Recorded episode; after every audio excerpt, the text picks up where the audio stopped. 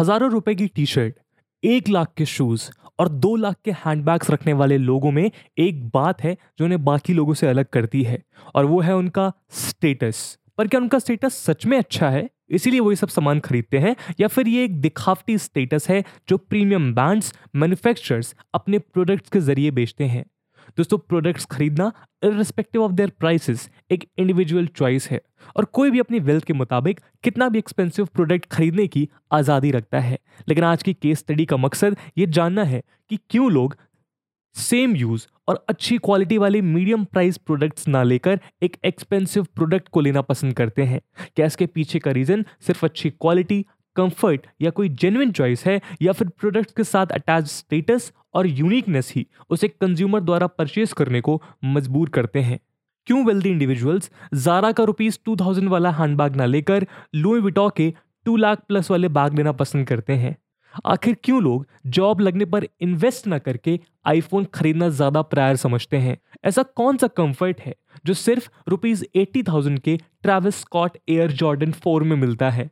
और क्या रोलेक्स की दो करोड़ की घड़ी आइंस्टाइन की थ्योरी ऑफ़ रिलेटिविटी को फेल करती है?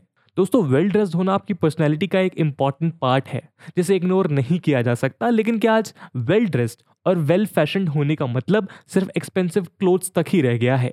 आज इस वीडियो में हम जानेंगे कि कैसे Apple Nike LV Gucci Prada और पोर्शे जैसे न जाने कितने ब्रांड्स अपने अस्सी नब्बे हज़ार के ही नहीं, बल्कि चार से पाँच लाख से लेकर एक से दो करोड़ तक के प्रोडक्ट्स बेचते हैं। साथ ही जानेंगे कुछ साइकोलॉजिकल इंसाइट्स के बारे में जिसके चलते ये लोग अपनी बेसिक नेसेसिटीज को कॉम्प्राइज कर एक्सपेंसिव प्रोडक्ट्स खरीदना ज़्यादा प्रेफर करते हैं। तो बिना किसी देरी के आइए शुरू करते हैं आज का डिस्कशन एक्सक्यूजिटनेस एक्सपेंसिवनेस और एक्सक्लूसिवनेस दोस्तों, यही तीन चीज़ एक ब्रांड को बाकी ब्रांड से अलग एक प्रीमियम ब्रांड बनाती हैं और इन्हीं तीन ईज के कारण कंज्यूमर्स में ये ब्रांड रेलेवेंट और हाई डिमांड में रहते हैं। इन सब में मोस्ट इफ़ेक्टिव फैक्टर है एक्सक्लूसिवनेस डायमंड्स और बाकी एक्सोटिक स्टोन्स अपनी स्कारसिटी और एक्सक्लूसिविटी के चलते ही लोगों द्वारा खरीदे जाते हैं। और सेम फंडामेंटल्स क्लोथिंग और स्पोर्ट्स ब्रांड द्वारा भी यूज़ किया जाता है। नाइकी एयर जॉर्डन एक्सपेंसिव इसीलिए है क्योंकि वो बाकी शूज़ से काफ़ी एक्सपेंसिव और रेयर है। एलवी गुची और प्राडा के हैंडबैग्स भी अपनी एक्सक्लूसिवनेस के चलते ही कंज्यूमर्स में फ़ेमस हैं। दोस्तों मूवीज़ में अक्सर दिखाया जाता है कि कैसे एक शख्स मोहब्बत का इजहार करते हुए अपने घुटनों में बैठकर अपने पार्टनर को डायमंड की रिंग पहनाता है। आज ये परंपरा टीवी से निकलकर हमारे और आपके ज़िंदगी में बस चुकी है। आज डायमंड रिंग्स प्रपोजल का एक इंपॉर्टेंट सिंबल बन चुके हैं। ये हमारे माइंड में कुछ इस तरह इनक्रिप्टेड है कि अगर आज कोई अपने पार्टनर को प्रपोज करता है या कोई इंगेजमेंट सेरेमनी होती है तो बिना डायमंड रिंग ये अनसेटिस्फैक्ट्री लगने लगता है। और हैरानी की बात यह है कि ये सब एक वेल ड्रिवन एडवर्टाइजिंग कैंपेन का नतीजा है। 1867 में एक माइनिंग कंपनी डी बियर्स द्वारा साउथ अफ्रीका में एक large scale diamond mine discover की गई। 1900s आते आते डी बियर्स के फाउंडर सेसिल जॉन रोड्स द्वारा फंडिंग की मदद से अन्य शहरों में प्रेजेंट डायमंड माइंस खरीदना शुरू किया जाने लगा। आपको जानकर हैरानी होगी कि एटीन और नाइनटीन सेंचुरी तक लोगों में डायमंड रिंग्स एक्सचेंज करने का ऐसा कोई कल्चर या कॉन्सेप्ट नहीं था। 1947 में डी बियर्स द्वारा एक न्यूली वेड कपल्स पर फोकस्ड एडवर्टाइजिंग कैंपेन लॉन्च किया गया, जिसका नाम था a diamond is forever इस कैंपेन का मकसद डायमंड की इन्वेस्टमेंट प्रॉपर्टी को न्यूली वेड्स कपल में as a symbol of love commitment everlasting devotion और केयर की तरह प्रेजेंट किया जाने लगा। डी बियर्स के इस प्रमोशनल कैंपेन से पहले सिर्फ़ 10 परसेंट इंगेजमेंट्स में ही डायमंड रिंग्स दी गई थी। लेकिन इनके कैंपेन के बाद ये नंबर बढ़कर 80 परसेंट पहुँच गया। 1939 से 1979 तक US retail diamond sales 23 million dollar से बढ़कर 2.1 बिलियन डॉलर तक ड्रास्टिकली इंक्रीज हो गई थी। और समय के साथ इंगेजमेंट पर डायमंड रिंग पहनाना एक नॉर्म बन गया। इसी एग्ज़ाम्पल के साथ ये समझा जा सकता है कि किस तरह ब्रांड्स हमारे अवेयरनेस के बिना हमारे माइंड और लाइफस्टाइल में पेनिट्रेट कर अपनी जगह बनाने लगती हैं। प्रोडक्ट्स की एक्सपेंसिवनेस उसकी एक्सक्लूसिवनेस से डायरेक्टली प्रोपोर्शनल मानी जाती है। आसान भाषा में यूँ कहें कि जितना यूनिक एक प्रोडक्ट होगा उतनी ही हाई उसकी कॉस्ट भी होगी। अगर आप हाई नेटवर्थ इंडिविजुअल हो या आपकी सेविंग हैबिट बहुत फ्रूटफुल हो तो हाई कॉस्ट प्रोडक्ट खरीदना आपके लिए कोई मेजर इशू नहीं है। वही अगर आपके पास ये दोनों ही नहीं है और फिर भी आप एक्सपेंसिव प्रोडक्ट खरीदते हो तो ये आपके फाइनेंसिस पर बर्डन साबित हो सकता है। सीएनबीसी के कुछ आर्टिकल्स बताते हैं कि 2021 में अमेरिका में बाई नाउ पे लेटर जैसी क्रेडिट फैसिलिटी का यूज़ करके 56 परसेंट शॉपर्स डेट ट्रैप में फंस चुके थे।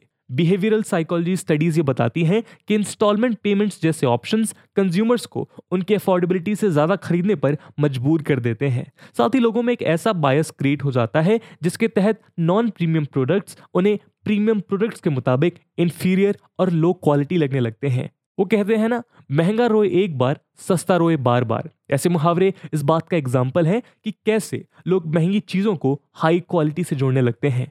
आइए दोस्तों, अब डिस्कस करते हैं कुछ मार्केटिंग और एडवर्टाइजिंग टैक्टिक्स के बारे में, जिसका इस्तेमाल कर ब्रांड्स अपनी लग्जूरियस और क्वालिटी इमेज बनाते हैं।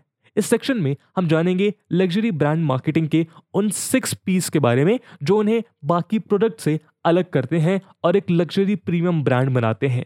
यहाँ पहला और मोस्ट इंपॉर्टेंट फैक्टर है परफॉर्मेंस दोस्तों परफॉर्मेंस यहाँ मतलब है सुपीरियर एक्सपीरियंस जिसे दो लेवल्स में डिलीवर किया जाता है। प्रोडक्ट लेवल और एक्सपीरियंशियल लेवल। प्रोडक्ट लेवल पर ब्रांड्स अपने प्रोडक्ट्स को यूजफुल बनाने के साथ ही साथ फ़िज़िकल एट्रीब्यूट्स जैसे quality design excellence craftsmanship precision unique design extraordinary product capabilities technology और इनोवेशन भी प्रोवाइड करते हैं। वहीं एक्सपीरियंशियल लेवल पर ब्रांड्स अपने प्रोडक्ट के साथ कंज्यूमर को एक इमोशनल वैल्यू भी देते हैं, जो प्रोडक्ट की वैल्यू को और भी ज़्यादा बढ़ाती है। एग्ज़ाम्पल के तौर पर रोलेक्स को आज एक सिंबल ऑफ़ अचीवमेंट की तरह देखा जाता है और एलवी गुची और प्राडा जैसे ब्रांड्स लग्जरी रिप्रेजेंट करते हैं। वहीं एडिडास नाइकी और प्यूमा जैसे ब्रांड्स स्पोर्ट्समैनशिप का सिंबल बन चुके हैं। परफॉर्मेंस के बाद दूसरा मेजर फैक्टर है पेडिग्री दोस्तों, यहाँ पेडिग्री का मतलब है ब्रांड की रिच और एक्स्ट्रा ऑर्डनरी हिस्ट्री किसी ब्रांड की पेडिग्री उसके मिस्टीक यानी एक इनसेपरेबल पार्ट का काम करती है। ये मिस्टेक जनरली ब्रांड के हिस्टोरिकल यूज़ लेजेंडरी फाउंडर्स और ब्रांड की ओवरऑल स्टोरी से बनती है। आज एप्पल सिर्फ़ एक टेक्नोलॉजी ब्रांड ही नहीं, बल्कि एक एक्स्ट्रॉर्डनरी स्टीव जॉब्स की कैपेबिलिटी को भी रिप्रेजेंट करता है। स्टीव जॉब्स की लाइफ से लोग जितना कनेक्ट होते हैं, उतना ही वो एप्पल से इंट्रोड्यूस भी होने लगते हैं। वहीं लग्जरी क्लोथिंग ब्रांड्स में लोग प्राडा और लुई विटो के सिर्फ़ अपरेल्स ही नहीं लेते, बल्कि वो सबकॉन्शियसली उन अपरेल के साथ आने वाली ब्रांड इमेज और लेगेसी को भी कैरी करते हैं। और यही पेडिग्री लग्जरी ब्रांड्स को बाकी ब्रांड से अलग करती हैं। एग्ज़ाम्पल के तौर पर, अगर आपके पास एक वॉच लेने के लिए फाइव थाउज़ेंड का बजट है और आपको चॉइस दी जाती है फास्ट ट्रैक और अरमानी एक्सचेंज में। तो दोस्तों, यहाँ majority of the people specially India Armani को ही लेना पसंद करेंगे। क्योंकि अरमानी ब्रांड की पेडिग्री फास्ट ट्रैक के कंपैरिजन में कहीं ज़्यादा है। दोस्तों, आइए बढ़ते हैं अपने अगले फैक्टर की तरफ़, जो है पॉसिटी दोस्तों किसी प्रोडक्ट की अबेंडेंस और अवेलेबिलिटी बढ़ने से उसकी मार्केट वैल्यू पर सीधा असर देखने को मिलता है। इस बात को एक बहुत अच्छे एग्ज़ाम्पल से समझा जा सकता है कि जैसे ही मार्केट में किसी वेजिटेबल की अवेलेबिलिटी कम होने लगती है, ठीक वैसे ही उसके दाम तेज़ी से बढ़ने भी लगते हैं और यही सिंपल अवेलेबिलिटी का फॉर्मूला ब्रांड्स भी यूज़ करते हैं। स्विफ्ट डिज़ायर आपको हर दूसरे घर में देखने को मिल जाएगी, लेकिन रोल्स रॉयस देखने के लिए शायद आपको पहले ओनर का एड्रेस सर्च करना पड़ सकता है। दोस्तों, यहाँ पॉसिटी के भी दो टाइप्स हैं। नेचुरल पॉसिटी और tactical driven paucity natural paucity कुछ स्कार्स इंग्रेडिएंट्स जैसे प्लैटिनम डायमंड्स और बाकी ऐसे गुड्स हो सकते हैं जो एक्सेप्शनल क्वालिटी में अवेलेबल हो। वहीं टैक्टिकल ड्रिवन पॉसिटी एक प्रमोशनल टैक्टिक है, जिसे प्रोडक्ट की डिमांड बढ़ाने के लिए इस्तेमाल किया जाता है। नाइकी कन्वर्स और वैंस जैसे ब्रांड के हाईली प्राइज शूज़ भी tactical driven paucity based marketing का ही एग्ज़ाम्पल है। आइए अब डिस्कस करते हैं नेक्स्ट और मोस्ट इंपॉर्टेंट फैक्टर परसोना किसी ब्रांड का परसोना उनके प्रोडक्ट की फंक्शनैलिटी यूज़ एडवर्टीजमेंट प्रोजेक्शन और कंज्यूमर्स के साथ बने इमोशनल कनेक्ट पर निर्भर करता है। दोस्तों, अगर आप एच एंड एम की एडवर्टीजमेंट देखेंगे तो आपको फ़ैशन यूनिकनेस बोल्डनेस और लिबर्टी देखने को मिलेगी। ऐसा इसलिए है क्योंकि एच एंड एम एक यूथ ओरिएंटेड ब्रांड है और यूथ में यूनिकनेस बोल्डनेस और लिबर्टी अचीव करने की एक मेजर नीड होती है और इन्हीं नीड्स को फुलफिल करते हुए ब्रांड्स अपने आप को एडवर्टीजमेंट के थ्रू प्रोजेक्ट करते हैं। और परसोना क्रिएट करने का दूसरा मेजर सोर्स है वर्ड ऑफ़ माउथ आपको जानकर हैरानी होगी कि लंबोर्गिनी जैसे कुछ बड़े ब्रांड्स तो एडवर्टाइजिंग ही नहीं करते। इन ब्रांड्स का कोर बिलीफ कस्टमर में सेटिस्फैक्शन जनरेट करना है। यही कोर बिलीफ इनको सबसे बड़ा एडवर्टाइजिंग वेपन देता है, जो है वर्ड ऑफ़ माउथ एप्पल भी एडवर्टाइजमेंट के साथ ही साथ वर्ड ऑफ़ माउथ जनरेट करने पर भी फोकस रखता है। एप्पल इकोसिस्टम द्वारा प्रोवाइड की जाने वाली सर्विसेज़ कंज्यूमर को इतना कंफर्ट देती हैं कि एप्पल के कंज्यूमर खुद ही लोगों को एप्पल प्रोडक्ट सजेस्ट करने लगते हैं। यूनिवर्सिटी ऑफ़ पेंसिल्वेनिया के professor of neuroscience Michael Platt द्वारा कंडक्टेड एक रिसर्च में देखा गया कि एप्पल यूज़र्स खुद को ब्रांड से इतने ज़्यादा आइडेंटिफाई करने लगते हैं कि एप्पल पर उठाए क्रिटिसिज्म उन्हें पर्सनल लेवल पर हर्ट करने लगते हैं। ब्रांड इवेंचुअली उनके लाइफस्टाइल का पार्ट बनने लगता है। वहीं सैमसंग के केस में लोग इसलिए सैमसंग खरीद रहे हैं क्योंकि उन्हें एप्पल नहीं पसंद। अगर कोई एप्पल को क्रिटिसाइज करता है तो इनका brain state of happiness experience करने लगता है। तो दोस्तों, हम कॉन्शियसली महसूस भी नहीं कर पाते हैं कि कब कोई ब्रांड हमारी लाइफस्टाइल का पार्ट बन जाता है। अगर आप भी अपने किचन में देखो तो आप रियलाइज़ करेंगे कि कैसे टाटा सॉल्ट आपका ही नहीं, बल्कि पूरे फैमिली की लाइफस्टाइल का पार्ट बन चुका है। इसी लाइफस्टाइल के कॉन्सेप्ट को लग्जरी ब्रांड्स अपने प्रोडक्ट्स के साथ एसोसिएट करते हैं। नाइकी एडिडास और प्यूमा जैसे brands sports and athletic lifestyle promote करते हैं। वहीं डियोर रैल्फ लॉरेन वर्साचे और अरमानी जैसे ब्रांड्स एक लग्जरी लाइफस्टाइल प्रमोट करते हैं। और ये इतने ह्यूज स्केल पर किया जाता है कि इवेंचुअली ये ब्रांड्स अपने प्रोडक्ट के साथ लाइफस्टाइल भी बेचने लग पड़ते हैं। और यही रीज़न है कि मोस्टली लोग हाईली एक्सपेंसिव ब्रांड्स इसीलिए खरीदना पसंद करते हैं क्योंकि इन प्रोडक्ट्स के साथ आने वाली लाइफस्टाइल उन्हें आकर्षित करने लगती है। नॉर्मल स्नीकर्स पहनने वाले इंडिविजुअल और नाइकी के हाई एंड स्नीकर्स पहनने वाले इंडिविजुअल्स में आपको सिग्निफिकेंट डिफरेंस देखने को मिल सकता है। खैर आइए, अब बढ़ते हैं अपने नेक्स्ट फैक्टर की तरफ़, जो है पब्लिक फिगर दोस्तों ब्रांड्स अक्सर फ़ेमस पब्लिक फिगर्स को अपना ब्रांड एम्बेसडर बनाते हैं। Public figures mainly celebrities sport personalities और रॉयल फैमिलीज़ भी हो सकती हैं। ट्रेडिशनल एडवर्टाइजिंग की तरह सिर्फ़ फ़ोटो और वीडियो एडवर्टीजमेंट ना करके ब्रांड्स ये दिखाती हैं कि कैसे उनके प्रोडक्ट्स हमारे फेवरेट पब्लिक फिगर के लाइफस्टाइल का पार्ट हैं। अप्रैल 2019 में रिलीज़ हुई फ़ेमस मूवी एनडीएम के बाद इंडिया में रॉबर्ट डाउनी जूनियर की पॉपुलैरिटी बहुत तेज़ी से बढ़ी और इसका फ़ायदा उठाते हुए वन प्लस ने रॉबर्ट डाउनी जूनियर को अपना ब्रांड एम्बेसडर बनाया और एक एड कैंपेन रन कर अपने sub premium segment phone OnePlus seven को प्रमोट किया। और दोस्तों 2019 के थर्ड क्वार्टर में ही वन प्लस की सेल्स एप्पल और सैमसंग की कंबाइंड सेल से भी ज़्यादा थी। ब्रांड्स के लिए पब्लिक फिगर्स एक prominent source of advertisement and brand imaging बन जाते हैं। अगर आपको चॉइस दी जाए कि आप रुपीज़ फाइव के नॉर्मल बॉल पेन या रुपीज़ हंड्रेड के ओबामा द्वारा यूज़ किए गए सेम पेन में से किसको चुनेंगे? तो यहाँ एक ऑब्वियस आंसर निकल के आता है और यही दर्शाता है पब्लिक फिगर्स की इनॉर्मस पॉपुलैरिटी और एडमरेशन एक पाँच रुपए का नॉर्मल पेन जिसकी हिस्ट्री में बस ओबामा का नाम जुड़ गया है, वो सडनली हंड्रेड रुपीज़ या फिर उससे भी कहीं ज़्यादा कीमत पे अफोर्डेबल लगने लगता है। परफॉर्मेंस पेडिग्री पॉसिटी परसोना और पब्लिक फिगर के बाद एक last but not the least factor है जो ब्रांड मार्केटिंग में चेरी ऑन द केक का काम करता है।